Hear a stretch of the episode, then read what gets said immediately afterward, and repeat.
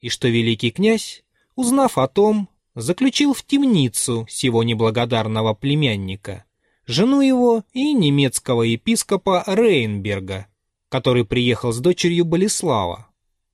Владимир, может быть, при конце жизни своей, простил святополка. Обрадованный смертью дяди и благодетеля, сей недостойный князь спешил воспользоваться ею. Созвал граждан, объявил себя государем киевским и роздал им множество сокровищ из казны Владимирской. Граждане брали дары, но с печальным сердцем, ибо друзья и братья их находились в походе с князем Борисом, любезным отцу и народу. Уже Борис, нигде не встретив печенегов, возвращался с войском и стоял на берегу реки Альты. Там принесли ему весть о кончине родителя.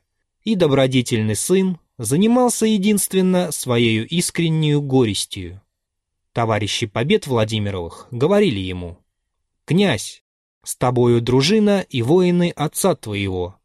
Поди в Киев и будь государем России». Борис ответствовал, Могу ли поднять руку на брата старейшего? Он должен быть мне вторым отцем. Сия нежная чувствительность казалась воинам малодушием. Оставив князя многосердечного, они пошли к тому, кто властолюбием своим заслуживал в их глазах право властвовать. Но Святополк имел только дерзость злодея.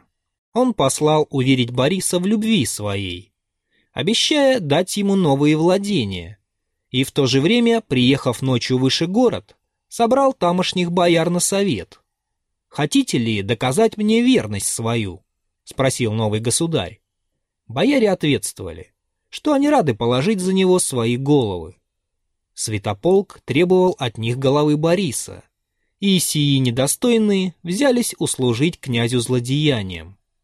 Юный Борис, окруженный единственно малочисленными слугами, был еще в стане на реке Альте.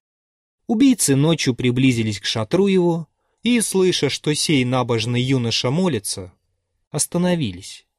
Борис, уведомленный о злом намерении брата, изливал пред Всевышним сердце свое в святых песнях Давидовых. Он уже знал, что убийцы стоят за шатром, и с новым жаром